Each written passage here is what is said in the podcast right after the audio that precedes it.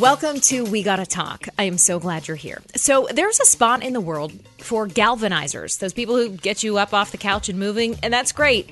And then there's a space for the gray space, those people who help you see both sides, or as I like to call them, the extreme moderates. We Gotta Talk is that. This is your space for issues based talk that goes deep and inspires you to listen closely to a side of an argument you may not have before. I'm Sonni, an Emmy nominated and AP News award winning TV journalist, and I am driven by sharing good information. Like, I live for this. I'll be bringing you in depth interviews every week that will inform, inspire, and entertain you. Now, let's talk. Hey everyone, and welcome to this quick episode of We Gotta Talk. So here's the thing I interview amazing people all the time on both the blog and the podcast, and sometimes you just want a quick hit of information to get on with your day. So we are breaking down some of our most popular interviews into quick episodes so you can get five quick questions and answers with experts on any given topic. This week, we're talking kids and gender. And the person I interviewed is Vanessa Baker. She's an author, a parent teen coach, and an advocate. I want to make clear this is a touchy topic, and Vanessa is not a medical expert, but what she brings to the table on the topic of kids and gender is personal experience and a ton of clinical experience working as a coach with families. So, we are going to talk this week about kids and gender with Vanessa Baker, parent teen coach, author, and advocate. As always, you'll hear me asking the question and then me giving the answer that the expert provided on the blog. If you're interested in reading this article instead, I'll link it in show notes. In the meantime, let's dig in. Question number one. Okay, let's break this down. We are finally starting to understand that sex doesn't always equal gender. Give us the primer on the difference between the two and help guide those who are unfamiliar or maybe even uncomfortable with this topic to understand it a little better and a little more empathetically. Vanessa says, quote, Sex is a label for specific anatomy. Gender is the social construct based on that anatomy.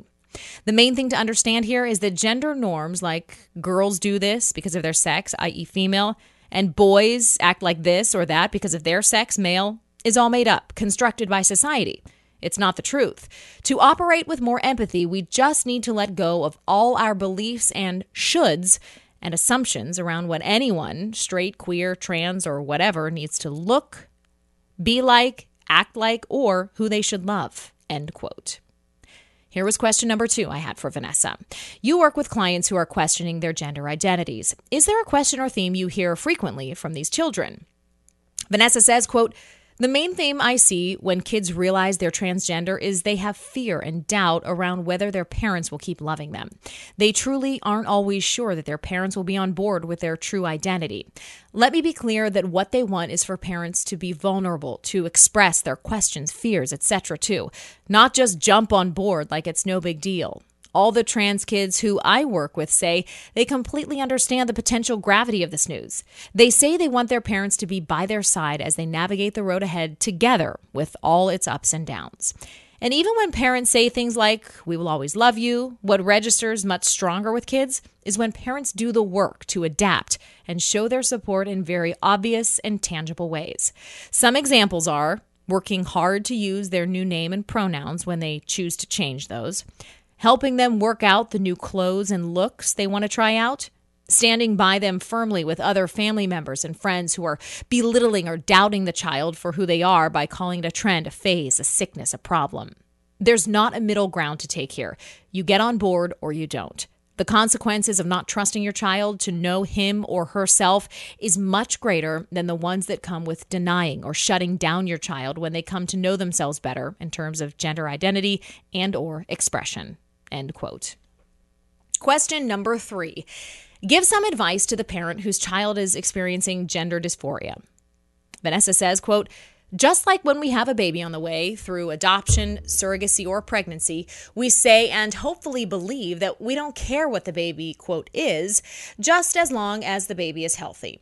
I could even say that many parents are able to grow and adapt to serve their unhealthy babies and children as well to sort out how to best support them and empower them no matter what and at all costs. So it's the same with transgender youth. We want them to be healthy. We want to put their mental health and their emotional well being, their sense of self, their right to self actualization above our own needs and expectations. In my book, I talk about how when we get our kids, it's not like choosing a snack from a vending machine. A5, plop, a Snickers. It's like reaching a gloved hand into a mystery grab bag and then sometimes not really even knowing what you got for a decade or so. It's a mystery that we can be excited to be a part of, not a science project that we can get an A on, or a promise that they're charged with keeping or breaking for our own comfort. We get to model love, real unconditional love to your child. Our children's further discovery of who they really are may end up triggering us and showing us this yucky or unhealed part of ourselves. Like maybe we don't love ourselves to the extent that we could. We may have a breakdown around our own parents' reactions and their judgment of how we navigate this path with our child. All of that is on us as parents, and we need to sort out our shit instead of trying to work it out at our kids' expense by trying to stifle or control them out of knowing who they are. End quote. Question number four. How have you seen society at large respond to this discussion on sex and gender? What work is promising and what is left to be done? Vanessa says, quote, I believe that we are making progress, and at the same time, we will never ever be able to sit back and say the work is done. Not as long as there are kids killing themselves because they don't feel loved and accepted fully for who they are. Not as long as one mom or dad or grandparent reduces their child's needs and wisdom and throws them out onto the street. Not as long as so many of our teens in our community are disowned by their families because they didn't meet the expectations or make everyone else feel comfortable oppressive laws, hatred in the name of religious beliefs, using God as a weapon against humanity, jokes that demean and generalize transgender and gender nonconforming people, discrimination, all of that is up to us to change and stand up against at every single opportunity. People's lives are on the line. End quote.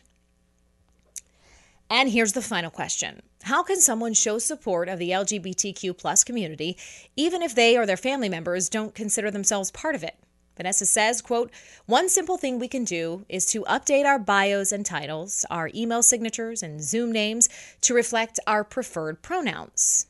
Mine say Vanessa, she, her. That makes it possible for transgender people to do the same without being the only people who need, to make their pronouns clear, thus outing themselves in the process. It also creates a clear message to LGBTQ plus individuals that we are a safe space. We can be humble, we can ask questions and learn. We can be courageous and find out what we need to find out to be more informed and educated on topics of gender and sexuality. It's okay to not know and ask. Another big one is to realize that none of us actually is required to understand each other, nor do we need things that other people are doing, who they are, to quote, make sense. I often tell parents that it's not our job to understand our kids. That's a great cherry on top, and when it clicks, but really that's not how we win. We win by just loving them forever and showing them every day that who they are is perfect and good. Just today, a brilliant young man who I have the honor of walking alongside as he recently came out to his parents as transgender totally blew my mind when he said this. It's not our responsibility to make our parents proud. It's their responsibility to be proud of us. End quote. Vanessa, thank you so much for taking the time to break down this complicated subject for us. You can check out all of Vanessa's work in the show notes. I'll link them for you. Thank you so much for listening to this quick episode of We Gotta Talk. We'll be back next time with more goodness. Thank you so much for listening to this episode of We Gotta Talk. Don't forget to rate, review, and subscribe, and follow along on Instagram at Sonni Abatta, S O N N I A B A T T A. All of the latest blog posts are at wegottatalk.com slash blog.